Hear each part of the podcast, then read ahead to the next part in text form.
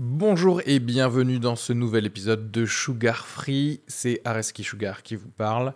Pour vous dire que je suis en spectacle actuellement au théâtre Beau Saint-Martin à Paris. Donc si vous voulez venir voir une superbe heure de stand-up, n'hésitez pas à prendre vos places. Il reste des places pour les trois dernières représentations de la saison.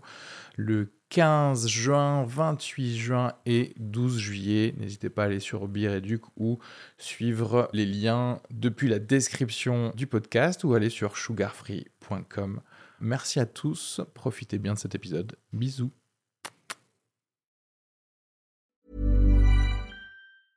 Hiring for your small business? If you're not looking for professionals on LinkedIn, you're looking in the wrong place. That's like looking for your car keys in a fish tank. LinkedIn helps you hire professionals you can't find anywhere else, even those who aren't actively searching for a new job but might be open to the perfect role. In a given month, over 70% of LinkedIn users don't even visit other leading job sites. So start looking in the right place. With LinkedIn, you can hire professionals like a professional. Post your free job on linkedin.com slash achieve today.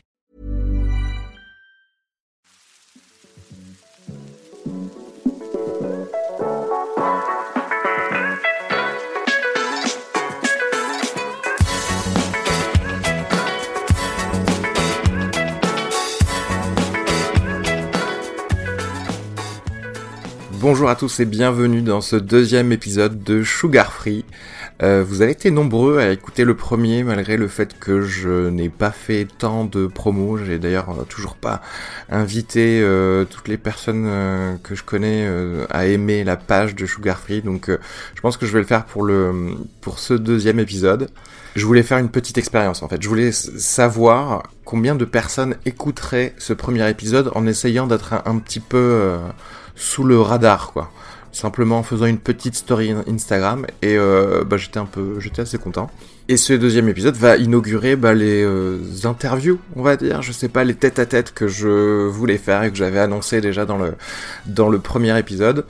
Aujourd'hui je recevais Colline Claveau Méjevent qui est une journaliste société en presse féminine on a parlé de d'un petit peu tout, du journalisme, de la société dans laquelle on vit. Et euh... alors bizarrement, même si c'est pas le premier tête-à-tête que j'ai enregistré pour Sugar Free, c'est celui-ci que je mets en premier, notamment parce que euh, l'autre épisode que j'ai en réserve est en anglais, parce que oui, il y aura aussi des épisodes en anglais. Je le publierai un petit peu plus tard. Vous allez l'entendre au début de notre conversation, on parle de notre expérience de podcasteur, donc euh, je suis novice euh, dans cette tête à tête. Donc euh, voilà, si vous avez des choses à, à dire, à conseiller, n'hésitez pas à envoyer un message sugarfree at gmail.com. N'oubliez pas également de liker toutes les pages qui existent de Sugar Free, euh, que ce soit sur Instagram, euh, Facebook. Et surtout, très important, d'aller mettre 5 étoiles sur l'Apple Podcast Store. Alors tous ceux qui ont des iPhones, vous n'avez aucune excuse. Euh, Vous avez que deux clics à faire. En gros, il faut aller sur Apple Podcasts, trouver Sugar Free et mettre 5 étoiles parce qu'en fait, il n'y a que comme ça qu'un podcast peut exister. C'est en mettant euh, des notes euh, et un petit commentaire euh, sympa là-dessus. Donc voilà, je compte sur vous. Pour ceux qui ont Android, euh, je vous avoue que même moi, j'y arrive pas trop. On est obligé d'installer iTunes sur l'ordinateur. Donc si vous avez Android et que vous m'avez mis 5 étoiles, genre, c'est, je vous aime en fait. Voilà, je, clairement, en fait, contractuellement, je suis obligé de, de vous faire un cadeau à Noël. Voilà, sachez ça. Allez, je vous laisse écouter l'épisode et je vous fais euh, de gros bisous.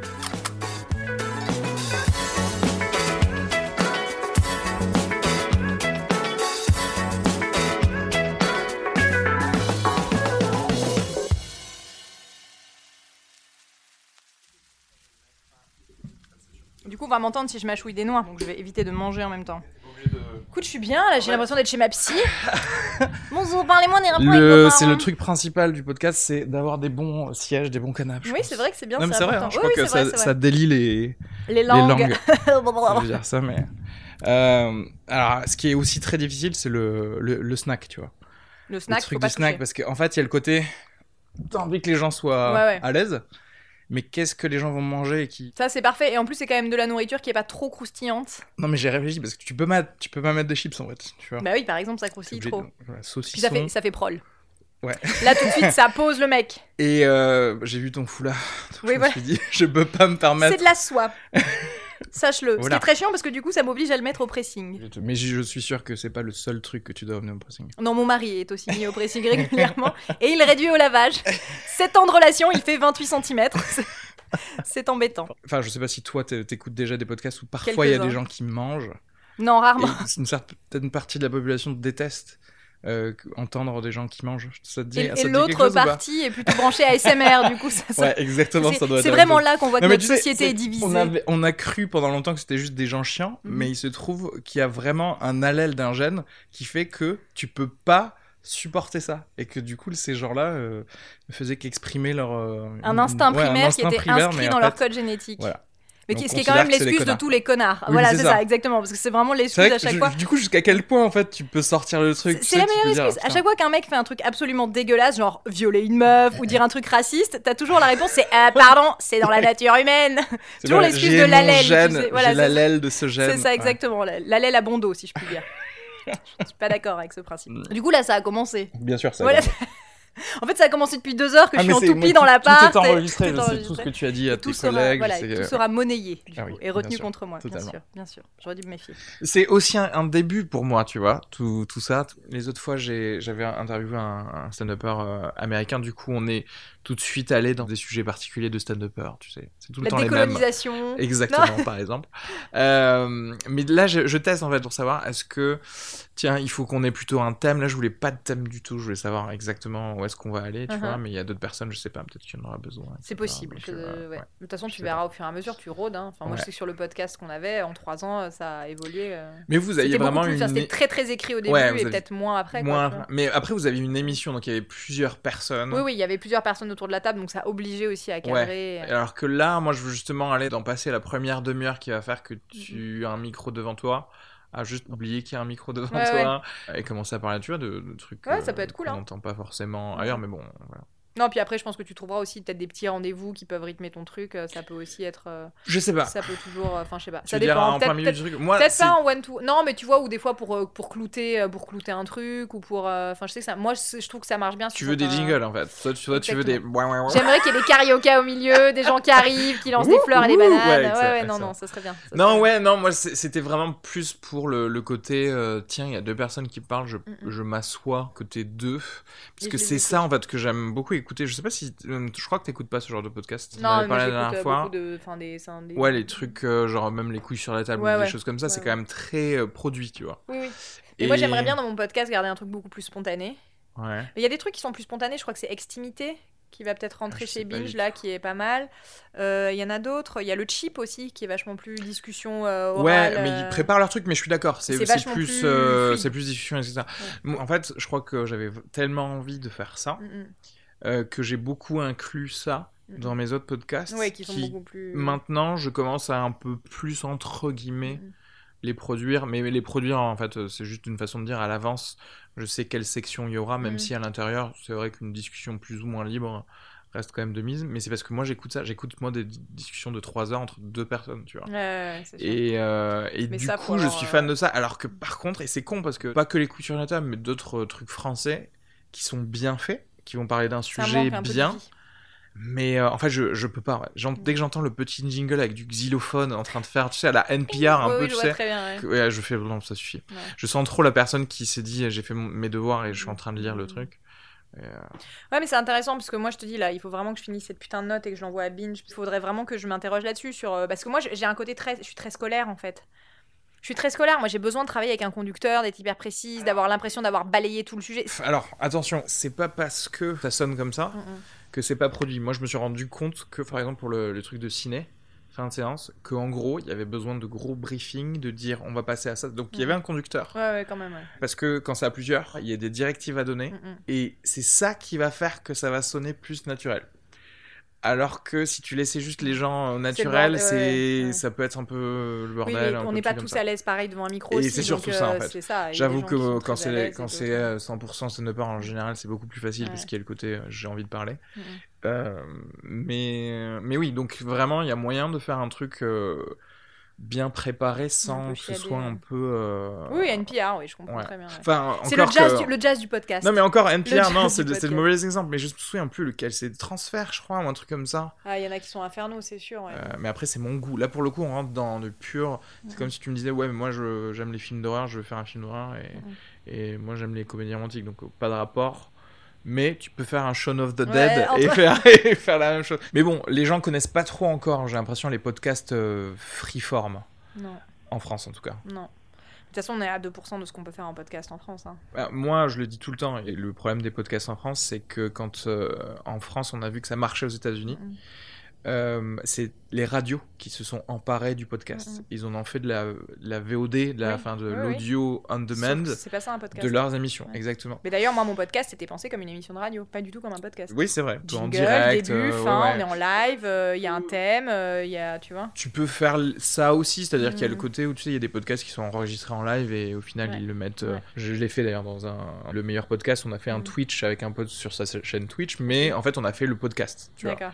Et donc il y a, y, a la- il y a les deux versions. Mais Oui, oui, le- du coup, ce qui était pas, important euh, aux ouais. États-Unis, c'était le côté euh, contre-pouvoir en fait. ouais, ouais, c'est vrai. c'est C'est-à-dire vrai. vraiment, personne ne me produit, j'ai pas Je besoin de plaire, Je suis passionnée par les criquets par exemple. et je vais faire un truc de deux heures Mais sur les aussi criquets. le côté, euh, je reçois qui je veux. Il y a même des choses euh, pour lesquelles je ne suis pas d'accord. Ouais. mais laisser une plateforme, parce que moi, ce que j'aime bien aussi, c'est, bah écoute, en fait, si tu as un, un mauvais raisonnement, je préfère te laisser tout le temps que tu peux avoir le pour le développer, pour niquer ton raisonnement de merde, en fait.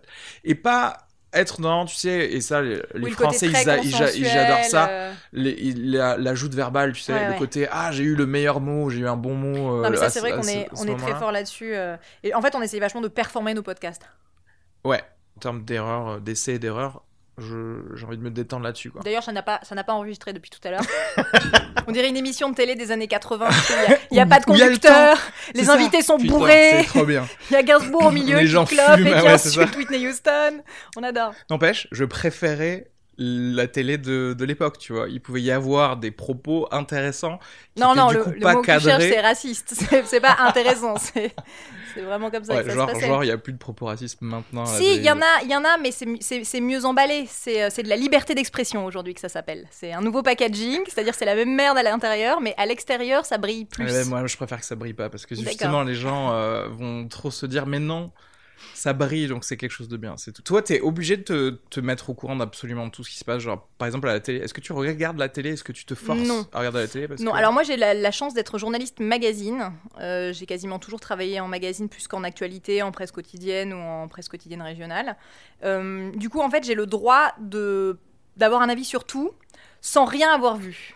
ça, c'est vraiment la force du. C'est un peu comme, euh, tu vois, il y a des éditorialistes hein, récemment qui ont Ouais. expliqué que c'était ça, celui avec l'écharpe. Là, j'oublie tout le temps son nom, là, l'in- l'infernal. euh, Oui, euh, l'écharpe rouge, tu veux dire? Oui, l'écharpe. rouge. Bah, tu, tu couperas, tu rajouteras un Oui, bruit au montage. euh, tout, tout le monde a vu de qui il s'agissait. Ouais. Donc il disait, une fois il était, je crois que c'est chez Sonia De Villers, et il disait, mais euh, éditorialiste, en gros, on n'a pas besoin de faire de terrain parce que le terrain nuit à notre réflexion. Eh bien, la journaliste de Canapé, donc la journaliste magazine, c'est un peu pareil. C'est-à-dire qu'elle n'a pas besoin d'être sur le terre-terre pour avoir un avis, ou d'aller au cinéma, ou de voir la télé pour. Le, phil- voilà. le philosophe journaliste en fait, c'est ça. Genre, euh, Ouais, il y a- rester, euh, Un peu hors sol, quoi. Non mais euh, vous, surtout, d'être dans un magazine et quelque chose comme ça, c'est que vous avez un thème, vous avez cherché euh, le sujet dont vous voulez parler, non Ou pas Alors moi dans le magazine où je travaille aujourd'hui, oui, on a des numéros thématiques, mais euh, c'est pas en général comme ça que ça fonctionne. C'est euh, généralement c'est plutôt euh, le journaliste ou la rédaction qui amène des idées à force d'avoir pioché euh, des mini tendances, des, des micro phénomènes. Enfin en tout cas moi c'est ma définition du journalisme magazine.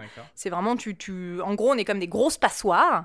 Ouais. Certaines sont plus jolies que d'autres évidemment avec des, des matériaux plus ou moins nobles. Je suis personnellement une passoire en étain. Et, et en fait, on capte un peu toutes ces petites, ces petites références, et c'est des vannes sur Twitter, des mèmes, des, des trucs dans la pop culture, même dans l'actu. euh. Effectivement, participer au. Voilà, c'est pour ça que je, je posais la question est-ce qu'au final tu regardes la télé? Ne serait-ce que tu vois pour avoir le, le grain à moudre. euh, Non, je, re- je regarde beaucoup d'extraits, je regarde, euh, quand il y a des polémiques, quand il y a des choses comme ça, oui, c'est des, des choses que je vais regarder parce que souvent, euh, toutes ces parties saillantes, ça, raconte un truc de, de notre époque. Donc, voilà, après, il y a des choses qu'on voit plus ou moins. Je veux dire, j'ai pas besoin de regarder Hanouna pour savoir que c'est problématique. Par contre, je vais devoir bah, surveiller de près les sorties des gros blockbusters pour aller chercher peut-être un- une micro-phrase à l'intérieur d'un de ces blockbusters pour me donner une idée de sujet parce que je vais croiser ça avec euh, un titre de, de, de livre. Enfin, c'est vraiment, euh, c'est un peu, c'est comme du tricot, hein, mais, en, mais en plus sexy. Voilà. Mais en transmédia, en fait. Exactement, exactement, oui, oui, tout à Mais fait. qui regarde la télé, en fait, aujourd'hui? Les vieux Non, mais pour de vrai vraiment, je sais même plus. euh, Tu sais, avant, euh, enfin, j'allais dire, quand on était petit, t'entendais le, le, le côté démographie, tu sais, ouais, les, les 18-30 ou je sais pas quoi, les choses comme ça, ouais, voilà, ménagère.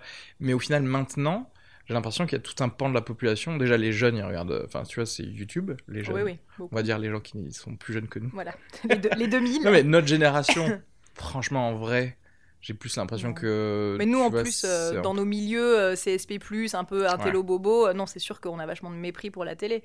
Je pense qu'il y a quand même toute une par- par- partie de la population qui a notre âge qui va la regarder, peut-être moins dans nos milieux très urbains, très, enfin, assez bourgeois et tout ça. Mhm. Donc je pense qu'il faut, enfin, il faut regarder, par exemple, quand tu regardes les parts de marché. Oui, oui. plutôt, ouais. Bah, je- je- le, le public d'Anouna, par exemple, il y a plein de gens de notre âge qui regardent. Qui regardent la Ce télé. n'est pas ce que j'ai dit, car ça, c'est mépris de classe. tu mettras un euro dans la jarre à mépris de classe qui se situe derrière toi. Je peux te dire qu'il y a beaucoup d'argent. Oui, j'ai vu.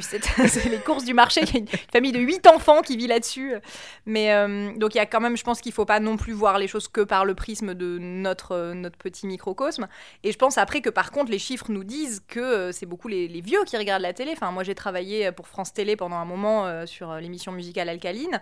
Et je sais que la- la- les gens qui nous regardaient, c'était plutôt une femme de euh, 55, 60 ans. Ouais. Mais chez- ça sur Arte, c'est encore c'était pire. c'était la, la journée, non? Ouais, c'était après le après le JT donc euh, c'était De 13 ah oui, bah, après le 14 JT. heures, non non ouais. le, la- le soir le Ah soir non, le avant soir. avant le JT Ah oui, donc mais ça non, devait être euh, Alcaline, entre c'était en deuxième partie de soirée, ouais. oui. Non alors parce qu'il y a eu le magazine. Ouais. Moi j'ai travaillé à l'époque où c'était euh, des petites euh, vignettes de 2 minutes 50.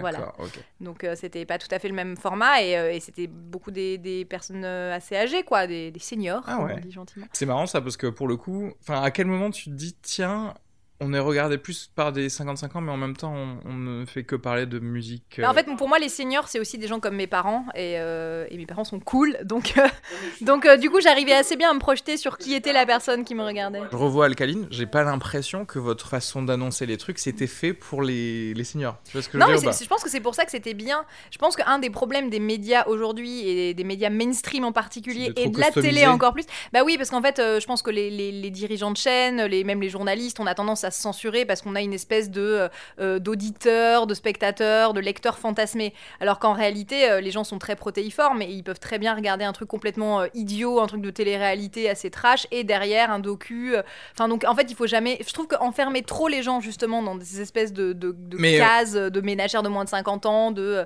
euh, de 2000, euh, voilà, qui est connecté à YouTube tout le temps. Je pense qu'il faut aussi injec- injecter de la complexité dans l'image qu'on a de la de personne à humain. Mais oui, je suis d'accord. D'ailleurs, l'origine même de le- des journaux euh, télévisés, euh, il y avait ce côté où il y avait un, un- le pacte qui avait été fait avec le gouvernement. On doit avoir droit à une heure par jour de euh, communication à tous les Français, des informations, tu vois. Une sorte de grand-messe. Ouais, le problème c'est que dès que tu intègres de la publicité et donc du capitalisme dedans, tu vois, il y a ce côté, ok, qui nous regarde Quoi faire pour euh, encore plus plaire à ces personnes-là Et donc tu, tu changes totalement en fait la donne puisque normalement ça, ça devrait être euh, Le contraire. et tu devrais euh, plutôt unifier le, le truc. Mais c'est les médias crèvent de ça. hein. Je pense que pendant très longtemps, en fait, on s'est beaucoup justement adapté à ce qu'on pensait être un profil démographique, socio-professionnel, culturel, etc.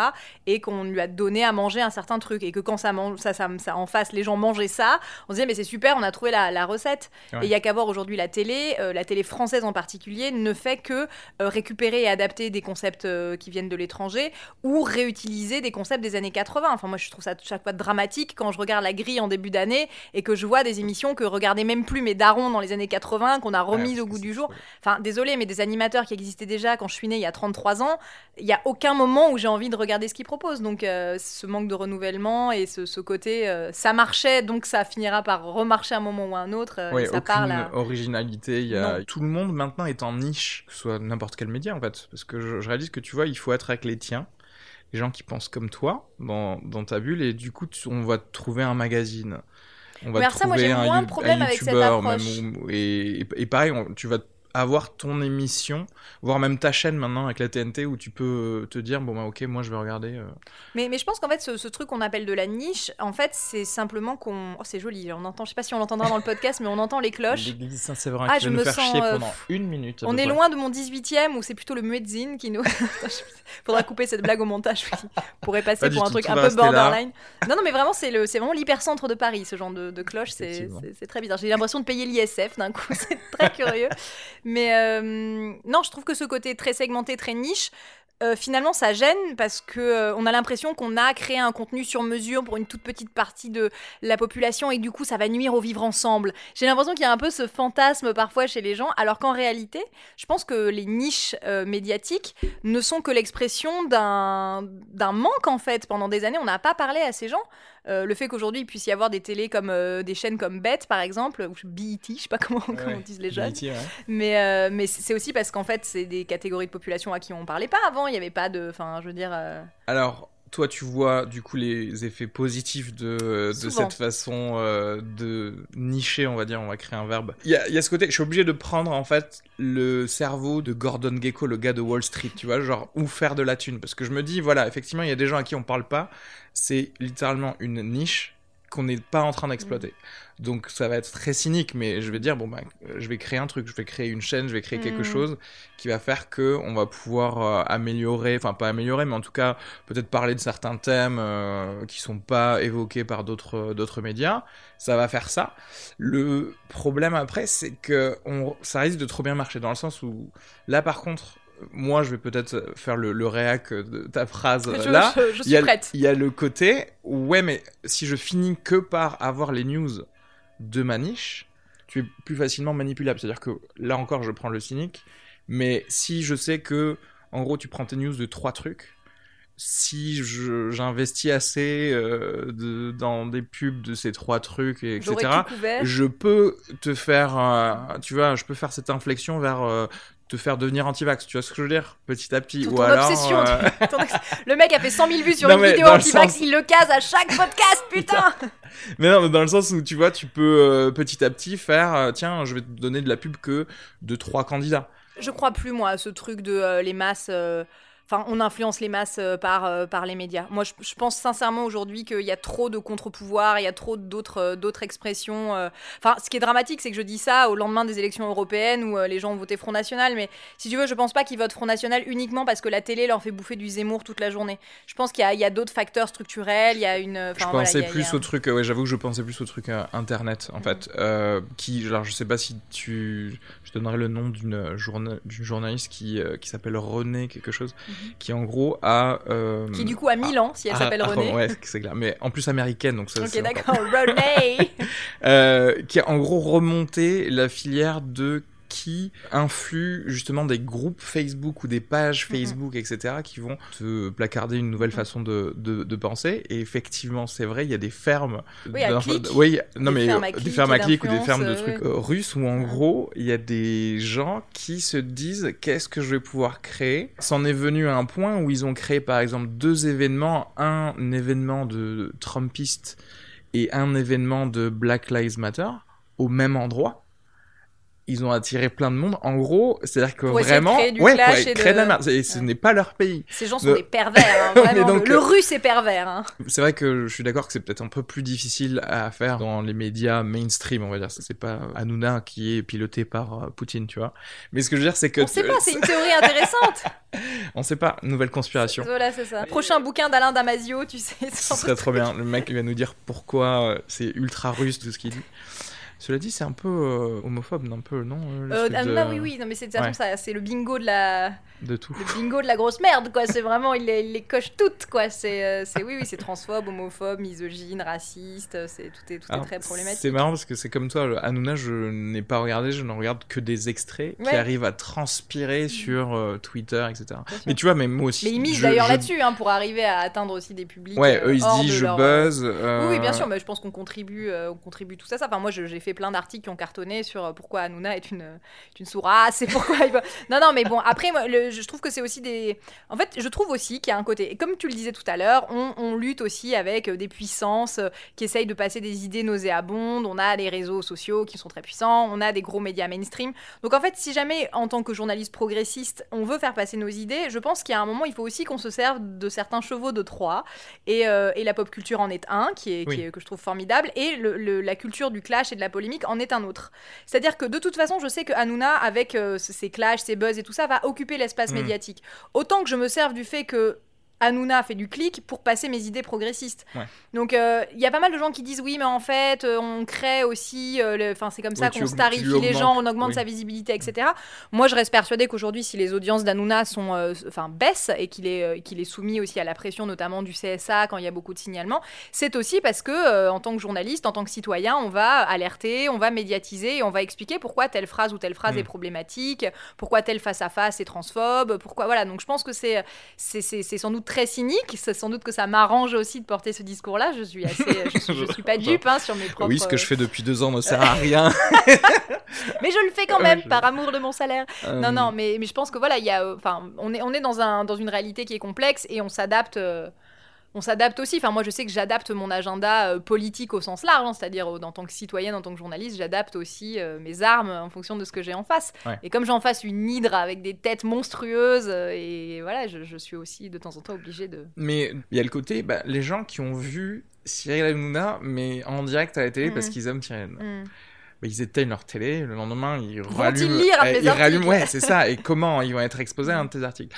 Alors après, moi, donc je suis genre totalement dans ta bulle parce que bah, on se connaît. Et donc moi, enfin, je, je vais lire un de tes articles, mais en fait, ça va plus me faire euh, me rendre compte que la télé va dire de la merde, Mhm. en fait, mais ça va Mais pas déjà, sens- changer Après, tu te sens moins seul. Donc déjà, ça, moi, Oui, je trouve que c'est une... non. non. mais ça, c'est hyper important. Je pense Non mais que si je ne le savais euh, pas, il y a ce côté, euh, tiens, je vais euh, partir du principe que tout le monde est intelligent et que même si j'allumais la télé, ce serait un truc intelligent. Mm. Mais il y a ce côté où, je- où pas, tu vas pas me convaincre d'un truc, euh, de pas être transphobe par exemple, tu vois, je dis Mm. n'importe quoi. Mais effectivement, il y a des gens que tu vas toucher. Et là, euh, voilà, tu vas alerter sur un sujet mm, auquel ils pensaient pas euh, forcément, etc., etc. Mais je pense qu'en fait, le- les réseaux sociaux, on parle beaucoup des bulles algorithmiques, ce qui est un peu un abus de langage, c'est pas tout à fait comme ça que ça fonctionne, mais c'est vrai qu'on a l'impression d'être un peu. euh, en gros, quand t'es progressiste, tu convaincs jamais que les gens de gauche, quoi. T'es genre, en gros, tu vas aller convaincre trois bobos, ils vont changer un tout petit peu à la marge, un truc Ce ou. euh, ce qui- en fait, parce que moi je considère que rien que pour ça, ça vaut le coup parce que tu vois, sur un effet entre guillemets boule de neige, il y a le Mhm. côté, bah écoute, si t'as fait un article et qu'il y a une personne qui s'est qui s'est Oui, posé ça, une question, ça, c'est Colibri. Ça, c'est Colibri de Pierre Rabhi, qui est un homophobe et un transphobe notoire, je tiens à le signaler. Le, le public ne le sait pas, mais allez voir. euh, Libération a fait des enquêtes sur le sujet. Mais euh, non, non, moi, je, je pense que je pourrais me dire ça. Je pourrais me dire le côté Colibri, on convainc un peu, chacun fait sa part du travail. Moi, je travaille sur des, pour des gros médias. J'ai toujours voulu travailler pour des gros médias, contrairement à beaucoup de filles euh, de, de mon âge, des proches, des copines journalistes, qui sont maintenant autrices pour certaines, Mhm. et qui euh, ont envie de bosser pour des médias très prestigieux, mais pas forcément beaucoup lus, ou, ou, ou, se, ou faire maintenant plus des romans, ou voilà. Mais toi, t'as moi, j'ai toujours voulu foulards- travailler, T'as des euh, foulards à acheter, donc. euh, Voilà, moi j'ai des foulards à acheter, j'ai un mari à entretenir, mon Dieu, il me coûte extrêmement cher. Et euh, non, mais pour le coup, j'ai toujours pris ce parti-là de travailler pour des médias mainstream parce que je pense justement que c'est comme ça qu'on va convaincre Oui. non seulement le plus de gens, mais des gens différents de, de nous et de notre, notre sphère. Euh, je vois par exemple, en étant aujourd'hui beaucoup plus présente sur les réseaux sociaux du média pour lequel je travaille, euh, je suis vachement plus en prise avec les filles pour qui j'écris, puisque j'écris pour un média féminin. Et c'est très souvent que certaines nanas vont nous dire Ah, ça, ça m'a fait changer d'avis, ça, je ne suis pas d'accord, euh, essayez de me convaincre, c'est c'est Mhm. quoi vos arguments, etc. Et en fait, j'ai l'impression que. euh, Et du coup, est-ce que tu te sens seul en fait? Enfin, est-ce que des gens Dans la vie en général, oui, beaucoup. Ça me coûte 50 euros par semaine, ma psy est géniale, mais oui, je me 50, sens très putain, seule. c'est 10 euros moins cher que la mienne. Elle est super. Enfin, justement, est-ce qu'il y a des gens comme toi qui pensent comme toi et plein. qui font les mêmes choses dans les gros médias?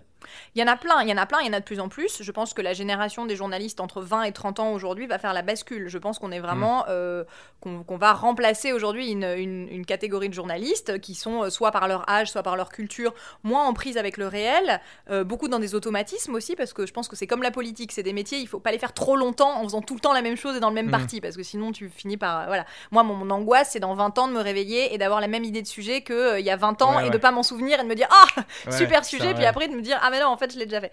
Donc je pense que voilà, ces journalistes-là qui n'ont pas su ou qui veulent pas se renouveler pour X et X raisons qui leur appartiennent, euh, c'est des gens qui aujourd'hui vont être remplacés en fait par des gens comme moi. Euh, alors ce sera peut-être pas moi, ce sera peut-être d'autres gens et ce sera très bien. Et j'espère d'ailleurs que ce sera aussi par des journalistes qui sont pas euh, des blanches bourgeoises et filles de prof et qu'il y aura aussi des noirs, des gros, des personnes trans, des personnes en situation de handicap, parce qu'il y a un moment où le journalisme crève aussi de cet entre-soi, un télo, blanc, etc. donc oui, ouais, je pense qu'il y a un vrai, un, vrai phénomène aujourd'hui de, remplacement. Étant donné que c'est, on est dans une période de bascule et qu'on est en train de saper en gros les fondements d'une presse euh, qui était en train de pourrir euh, sur pied, bah, ça se fait pas sans une certaine violence. Je pense qu'il y a des gens qui prennent très mal aujourd'hui ce qu'on essaye de faire dans des médias progressistes. Euh, moi, je pense que c'est pas obligé que ce soit dans la violence. Je pense que si ces gens comprennent quel est notre projet de société, quelle est notre vision du journalisme, ce que le web nous apporte, ce que l'inclusivité nous apporte, bah, ça peut très bien se passer. Et ces gens ont sans doute plein de choses à nous apprendre, des réflexes, des styles d'écriture, une mémoire aussi, une mémoire journalistique. si la résistance continue à se faire, euh, je pense qu'effectivement, ça sera peut-être euh, un petit peu plus, de façon un peu plus rugueuse. Mais euh, ça, c'est dans chaque média et dans chaque groupe que ça se décidera. C'est, je trouve que, c'est un peu toujours la question, c'est où tu te situes par rapport au sens de l'histoire. C'est-à-dire que l'histoire, c'est oui, bah, c'est le progrès. Alors une fois que tu as dit ça, bon, t'as rien dit, mais il y a quand même un truc qu'on sent aujourd'hui. On a eu un mouvement féministe énorme, une vague de féminisme énorme à l'échelle mondiale. Euh, on a référencé cette vague féministe, on a référencé les témoignages avec des hashtags. Et en fait, maintenant, les mecs ne peuvent plus nous dire que les violences misogynes, bah, c'est dans notre tête et qu'à part le salaire, il n'y a plus grand chose à régler. Euh, sur la question du racisme, des mouvements comme Black Lives Matter, bah, c'est pareil, c'est des hashtags, c'est des témoignages. Euh, je trouve que sur la question des violences policières en France, il y a eu quand même une prise, il y, a vraiment eu une prise de conscience. Alors, elle se fait tardivement, elle se fait à cause des gilets jaunes et pas à cause de ce qui se passe depuis 30 ans dans les quartiers populaires, mais cette prise de conscience se fait.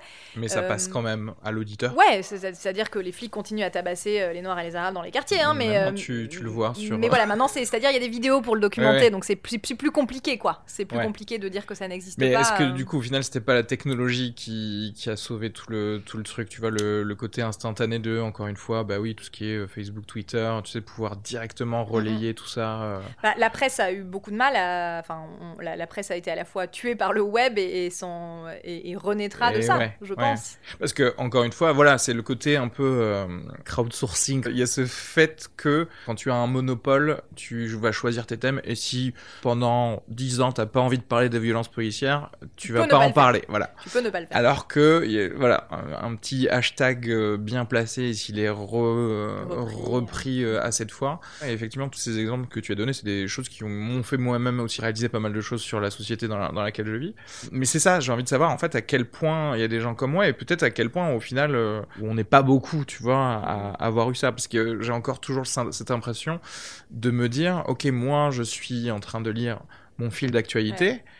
Mais je réalise qu'en fait, je regarde le fil d'actualité de Twitter d'un autre pote, et en fait, ça n'a aucun rapport. Lui, il a pas le truc des violences policières, il a pas euh, le truc de MeToo, il est en train plutôt de, voir un truc avec euh, hashtag sauvons nos gendarmes, tu vois, et sur euh, totalement autre chose. changer de pote, hein, là, dans ces cas-là, c'est genre vraiment.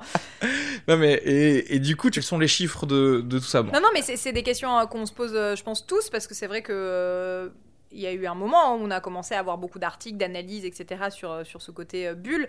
Mais de toute façon, cet entre-soi, il a toujours existé. Je pense que c'est un peu le, grand fantasme du communautarisme. Hein. Donc, c'est-à-dire que pour, pour les blancs, euh, pour les, pour les cathos, pour voilà, c'est toujours les, les, les, juifs et les musulmans, ils sont communautaristes. Ah bah ces gens, ils vivent dans leur bulle, ils se fréquentent qu'entre eux, ils mangent pas de cochon, c'est quand même chelou. Et derrière, on n'a jamais été invité chez les Habsbourg. Non, non, jamais. c'est dramatique. Bah, en plus, il paraît qu'ils ont une très belle tapisserie, donc c'est un peu triste.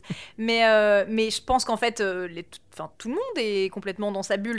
faut, n'importe quel milieu, euh, bah, les, les, bobos de gauche traînent avec des bouffeurs de quinoa, euh, les cathos euh, bah, se retrouvent à la messe le dimanche et jouent au bridge. Enfin, on a toujours été tous dans nos petits cercles et, je pense que ça demande beaucoup de force et, de, de, ouais, il faut, il faut déjà être une âme un peu intéressante pour sortir de son milieu et sortir de tout ça. Donc, je pense qu'il y aura toujours des gens pour faire cette démarche et je pense qu'aussi les réseaux nous amènent à la faire même quand on n'est pas exactement prêt à sortir de notre bulle. Mmh.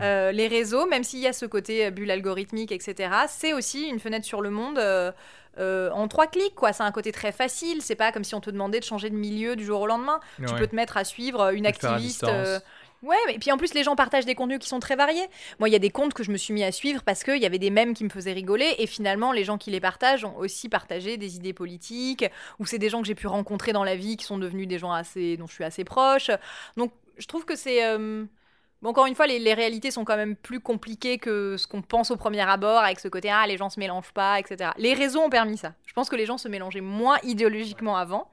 On est de plus en plus en train de dénoncer aussi euh, sur, dans les sphères militantes l'idée d'une pureté militante. Je trouve qu'il y a de, de moins en moins de dogmatisme idéologique chez les très jeunes. Euh, on parle beaucoup du fait que les, les 2000, là, ils sont beaucoup plus dans la fluidité des genres. Mais je pense que c'est pas que dans la fluidité des genres, ils sont beaucoup plus dans la fluidité tout court. Des idées, ils sont moins dogmatiques. Enfin, nos parents, ils étaient encartés au PC, ils restaient au PC toute leur Ouais. vie, ils se rencontraient dans des meetings, ou alors ils étaient de droite, ils se rencontraient dans des rallyes. euh, enfin, Ouais. voilà, aujourd'hui, un mec de, des années 2000, il va, enfin, avec les réseaux, avec, euh, avec le fait qu'il peut voyager avec moitié moins d'argent qu'à l'époque de, de Oui, nos darons, enfin, le monde Et ce leur est côté ouvert. tradition dans tout, y compris dans la politique, et c'est comme le travail d'ailleurs. On va rentrer dans un truc de précarité qui va faire que tu vas peut-être changer de travail ou un burn-out. Oui, c'est ça, ça, ça. La petite dépression d'autour de la trentaine quand tu te rends compte que oh, c'est dur de payer Mais les c'est impôts. c'est vrai que oui, oui, on a, on a les- toutes ces nouvelles générations et nous-mêmes qui allons euh, changer d'avis en fait. Et c'est ça qui est aussi euh, important à faire savoir, c'est ce côté, euh, tiens, finalement, après réflexion, euh, non, Non. j'ai pas envie de faire ça. Non, mais, mais, ce qui est super, euh, aujourd'hui, comment on fait pour bien s'excuser? Avant, quand tu t'excusais, tu disais Euh, J'ai dit de la merde, mais c'est aussi vous qui avez mal perçu mes propos. Non, non, non. Maintenant, tu dis J'ai dit de la merde parce que je suis blanc et donc je suis un peu raciste et ça n'est pas grave car je suis l'héritier ou l'héritière de centaines d'années de colonisation, de, des- je suis, j'ai grandi sous Le Pen. Voilà, c'est, c'est, je trouve que c'est aussi comme ça aujourd'hui qu'on s'excuse. En 2019, quand tu t'excuses, tu dis Pardon, je ferai mieux la prochaine fois. Et je pense que c'est aussi ça qu'il faut accepter, c'est de se dire qu'on est mieux informé, on a plus de canaux, euh, on a plus de possibilités, plus d'ouverture sur le monde, et donc on a le droit de se planter, et on a le droit de s'éduquer et de faire mieux la fois d'après. Ouais. Je pense que ça, c'est la grande force de notre époque. c'est tout, euh, tout ce que je défends dans, dans la vie. Non, mais c'est vrai, le côté droit à l'erreur, parce qu'il y, a- a que avec de l'erreur que tu vas trouver, euh, j'allais dire la bonne voie, mais il n'y a pas qu'une seule Oui, voie, oui. justement. Là encore, euh, si je prends par exemple juste le, le travail, euh, tu dois ne pas te tromper à Mhm. tes 17 ans et te dire non, Mhm. je vais choisir cette euh, Ouais, filière, je vais faire ça pendant 60 ans, et d'intégrer ça dès le début, en fait, dès, euh, dès la Déjà, tu formation intègres l'es- que voilà, tu n'auras pas de retraite, déjà, Voilà. c'est un- une nouvelle donnée. Intégrer qu'il faut mourir vers 45 ans. Ce serait mieux. Ça arrangerait Emmanuel Macron. Si Voilà. tu pouvais crever très vite. Comme il y avait un film, là, ça s'appelait L'âge de cristal. C'est en fait tout le monde Non, c'est avait piège un, de cristal, tu confonds. tout le monde avait un cristal dans la main, Uh-huh. tu vois. Quand tu devais avoir genre 35 ans, il commençait à clignoter et tu allais te suicider, tu allais mourir en T'as fait. t'as une belle enfance, toi, dis donc. Sympa les blockbusters. Moi, je regardais les Goonies. Toi, tu regardais Je le regardais les Goonies pété, et là. ça, là j'ai D'accord. Bientôt peut-être refait avec Ryan Gosling. Donc, euh, Ouh, ce serait, ce serait super. Qui a vraiment des yeux beaucoup trop rapprochés d'ailleurs. Faut faire quelque chose. Appeler son chirurgien. Ryan Gosling, pardon, mais ce mec a des yeux beaucoup trop proches. Euh, tu fais de l'eye shaming là. Ouais, pardon, excuse-moi. tu vois, genre on croit qu'on est déconstruit et on fait de fait, shaming. putain, ah, c'est- dégueulasse. Le pauvre. Est-ce que tu dois d'ailleurs, euh, est-ce qu'on t'oblige Parce que je me souviens, j'avais un pote qui bossait pour une agence de pub, donc pas trop de, de rapport, mais il y avait ce côté d'être présent dans les réseaux sociaux, euh, mais d'être obligé contractuellement en fait, d'être. Je ne suis pas obligée. D'ailleurs, je pense que mon, mon Twitter personnel n'est pas exactement dans la ligne que- qu'on voilà. je Qu'on aimerait gros que tu Twitter aies. de gauchiste. Non, non, mais après moi, je voilà, je, je pense que c'est pas c'est pas une obligation, mais c'est mieux. Enfin, je pense que euh, un journaliste aujourd'hui qui travaille sur le web et qui n'est pas sur les réseaux sociaux est un journaliste qui est un petit peu à côté de la plaque. Ouais. Voilà, c'est pas contractuel, mais je pense que c'est utile. Est-ce que tu vois une sorte de futur ou pas euh, Enfin, genre dans Dans ma le boule de cristal. Dans mon boule de dans cristal. ta palantir. Est-ce que tu vois si Saruman va Est-ce que tu vois je sais pas, une possibilité de, de comment ça peut, ça pourra fonctionner? Tu vois, de ce que tu vois, par exemple, de Euh, tes, de tes stagiaires, de ce que tu vois, de comment toi, géniaux. tu veux travailler, mais que, par exemple, on te freine sur un truc, mais que Mhm. tu sais que dans d'autres euh, médias, on, on le fait plus, par exemple. Enfin, je sais pas. Non, mais moi, déjà, je suis euh, très agréablement surprise de la génération qui arrive euh, là, qui sort d'école. Enfin, moi, j'ai vraiment, euh, là, ça va faire deux ans que je suis dans la rédaction où je travaille et j'ai dû voir passer une douzaine de jeunes journalistes et je suis vraiment étonnée du niveau. Euh, souvent en termes d'écriture, ça pêche un peu, hein, c'est-à-dire que bon, voilà, il y a, y a, quand même un taf à faire pour leur apprendre à lisser leur style, mais ce qui est normal, je pense au début, et ce qui est normal aussi vu le faible niveau enfin, que moi j'estime être un faible niveau d'écriture. Hein. Je trouve que les gens mhm. écrivent pas, pas, super bien, mais apparemment ça a toujours été comme ça. Donc, euh, bon.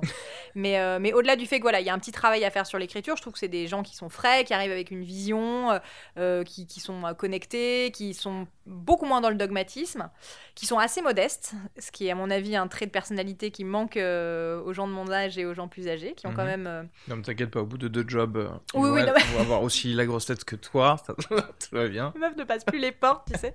Mais euh, non, non, mais c'est vrai que je pense aussi le fait qu'il y ait vachement de précarité et que ce soit un métier qui soit assez détesté. On est toujours dans la liste des, métiers les plus détestés. Je crois que c'est avec croque-mort et questeur des impôts, enfin un truc comme ça. Mais euh, du coup, je pense que ça, ça te rend un peu aussi. Tu, voilà, on n'est plus dans l'éditorialiste des années 80 euh, qui fumait des gros cigares et qui, qui, tapait de la coke, voilà, qui roulait sur l'or et sur les gens avec sa berline. Mais donc il y a ça que je trouve très très plaisant. Après pour ce que ça sera le journalisme de demain, ben, je pense en gros c'est s'adapter ou mourir quoi. C'est-à-dire que là si dans les prochains mois et dans les prochaines années on fait pas ce que les lecteurs et les lectrices attendent, à savoir être vraiment en prise avec le réel, euh, on finira par mourir. Mais vraiment, j'en suis persuadée, comme la musique euh, aurait dû mourir si le streaming n'avait pas réussi à la, sauver, tu vois. Et, et, euh, du coup, dans le journalisme, être aux prises avec le réel, c'est c'est sortir un peu la tête de son derrière, mais vraiment. Arrêter de ressasser euh, les mêmes. Euh, justement, le, ce que tu disais. Arrêter de ressasser les mêmes sujets. Ouais, ouais. En fait, c'est renoncer. C'est toujours pareil. Le hein, beach body de. De quoi? Oui, oui, voilà, le bikini body, on adore. Non, mais c'est euh, c'est sortir la tête de son derrière. C'est en fait renoncer à ses privilèges aussi. C'est se dire, bah, en fait, pour faire mon article, je vais pas juste décrocher mon téléphone, appeler mes trois petits potes RP, poncer un peu l'annonceur et puis sortir un magazine. Ça peut plus marcher comme ça, en fait. Elles nous ratent pas, les, les, les filles et les les jeunes garçons, ils nous ratent plus en fait quand on fait ça. Ça se voit. Ça se voit comme le nez au milieu de la figure, le manque de sincérité se voit. Euh, quand on utilise euh, la question, euh, enfin les questions politiques comme des, tokens et qu'en vrai il n'y a pas de sincérité derrière, ça se voit aussi. tu peux pas leur parler de grossophobie toute la journée et après mettre une meuf taille 34, blanche et blonde en couverture. Tu te fais défoncer. J'ai fait des blagues sur, euh, sur euh, mademoiselle.com et tout ça, qui te disent les deux choses, tu sais. Oui, non, mais, euh, on est souvent, en presse féminine, on est souvent dans l'injonction contradictoire. C'est pas, mais parce qu'en fait, les femmes sont soumises à des injonctions contradictoires toute la journée, donc on peut pas, là non plus, on n'est pas hors système. Hein, mais du coup, toi, tu penses qu'il y a ce côté sanction économique au final ah, de si en, fait, si vous ne parlez d'aucun sujet de justement de ce que je peux voir sur, euh, sur Twitter, c'est que euh, au final c'est fini pour vous. Mais déjà, tu perds la bataille de l'attention parce que c'est aussi ça aujourd'hui. Hein, c'est que les gens ils vont plus sur les, les sites web, euh, sur la homepage et ils regardent ce qui leur plaît. Non, non, en fait ils sont sur leur fil, Twitter ou Facebook ou Instagram et puis en fait ils vont swiper. Des fois ils savent même pas qui a fait cet article parce que c'est dans perdu au milieu de 50 médias, 50 comptes de tes potes, etc. Donc déjà tu perds la bataille de l'attention si tu vas pas les chercher sur des trucs qui leur parlent euh, et, ensuite, l'insincérité, où elle se paye cash. Enfin, tu peux très bien perdre un lecteur ou une lectrice parce que tu as dit de la merde sur un sujet, que tu t'es contredit ou que, ou que c'est pas sincère. Si jamais tu dis je me suis planté et, je ferai mieux la prochaine fois, tu peux essayer de le récupérer par la veste. Mais il faut pas se moquer de lui trop souvent, non?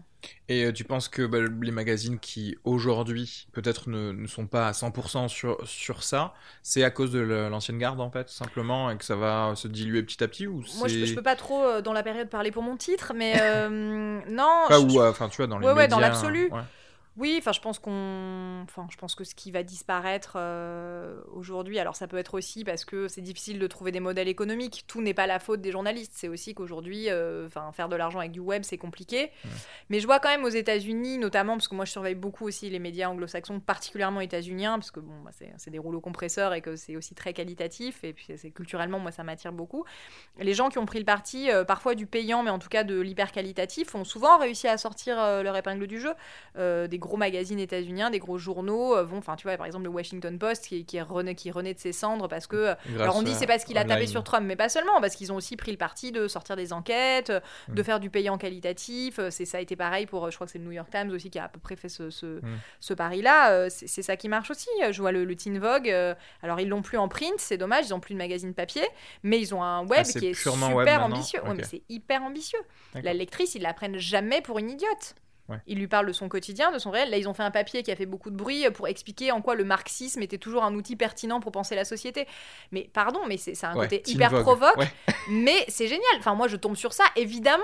Évidemment, même si j'ai aucune culture politique, j'ai envie de le lire. C'est rigolo. T'as un truc hyper pop au milieu, t'as un type avec une grosse beubare et des cheveux éclatés. Tu te dis, mais j'ai évidemment envie de cliquer. Mhm. Bien plus que sur un article pour savoir comment réduire les capitons de mes fesses avant le mois de juin. Enfin, tu vois, ça Ouais. ça- ça n'a rien à voir, quoi. J'aime bien euh, tout ce que tu dis parce qu'il y a le côté ultra Merci. optimiste.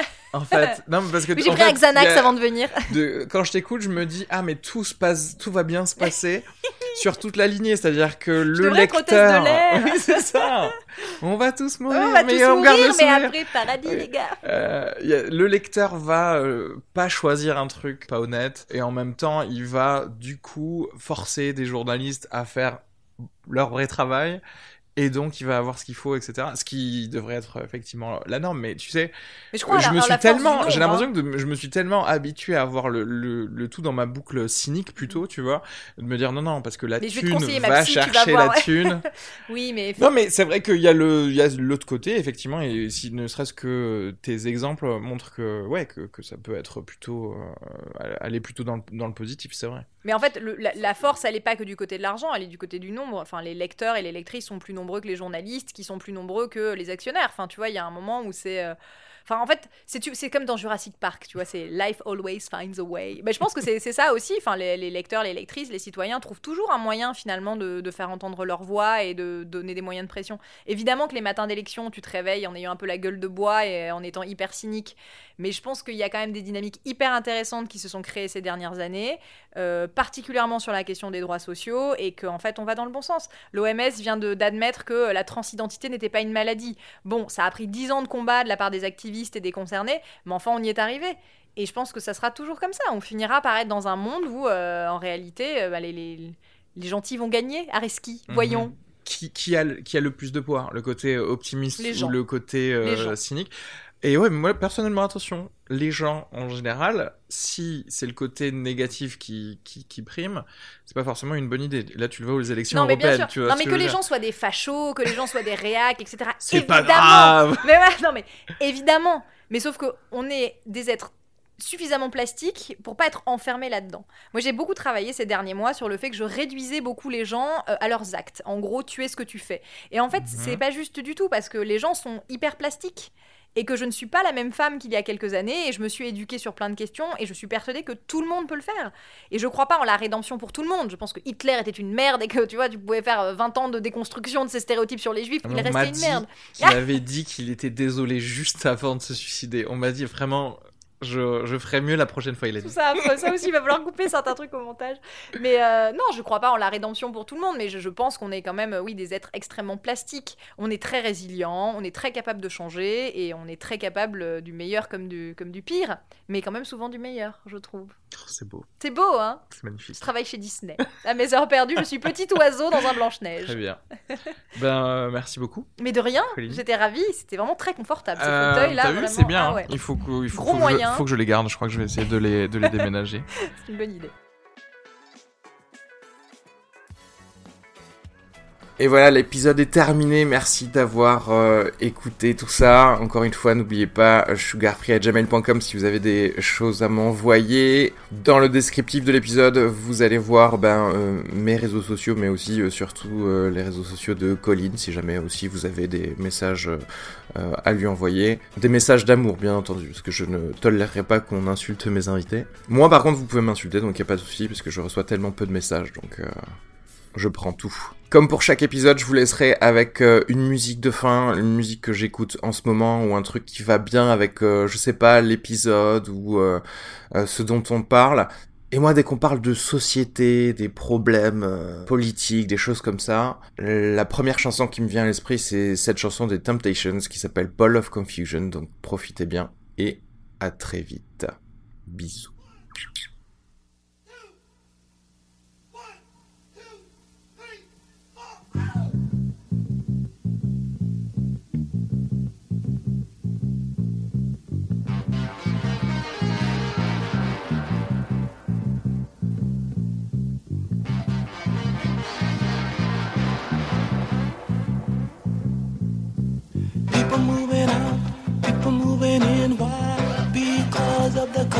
Of skin. Run, run, run, but you sure can't hide. An eye for an a tooth for a tooth. Vote for me, and I'll set you free. Rap on, brother, rap on. Well, the only person talking about love, then, brother, is the preacher. And it seems nobody's interested in learning but the teacher. Segregation, determination, demonstration,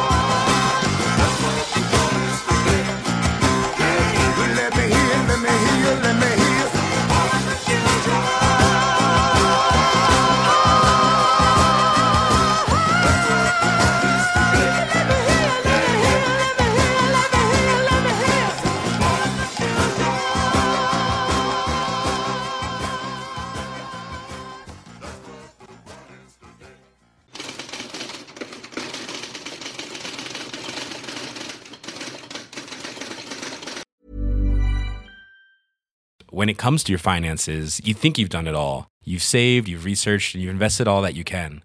Now it's time to take those investments to the next level by using the brand behind every great investor, Yahoo Finance. As America's number one finance destination, Yahoo Finance has everything you need, whether you're a seasoned trader or just dipping your toes into the market. Join the millions of investors who trust Yahoo Finance to guide them on their financial journey. For comprehensive financial news and analysis, visit yahoofinance.com, the number one financial destination, yahoofinance.com.